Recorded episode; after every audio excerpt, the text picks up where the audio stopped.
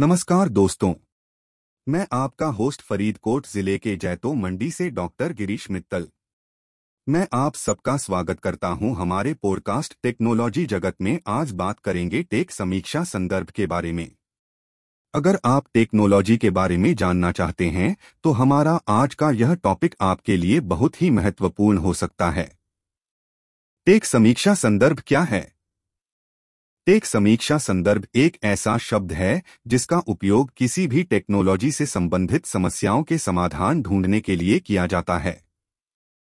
इसका उपयोग असल विषय से जुड़े ज्ञान और अनुभव को साझा करने के लिए किया जाता है।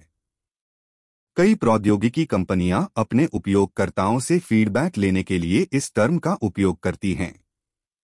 लोग एक साथ यह भी सोचते हैं कि समस्याओं को हल करने के लिए सामान्य और नवीनतम तकनीकों का उपयोग किया जाना चाहिए, जो आधुनिक विश्व में बदलते हुए असंतुलित हो रहा है। टेक समीक्षा संदर्भ का महत्व। टेक समीक्षा संदर्भ समस्याओं का समाधान ढूंढने में महत्वपूर्ण भूमिका निभाता है।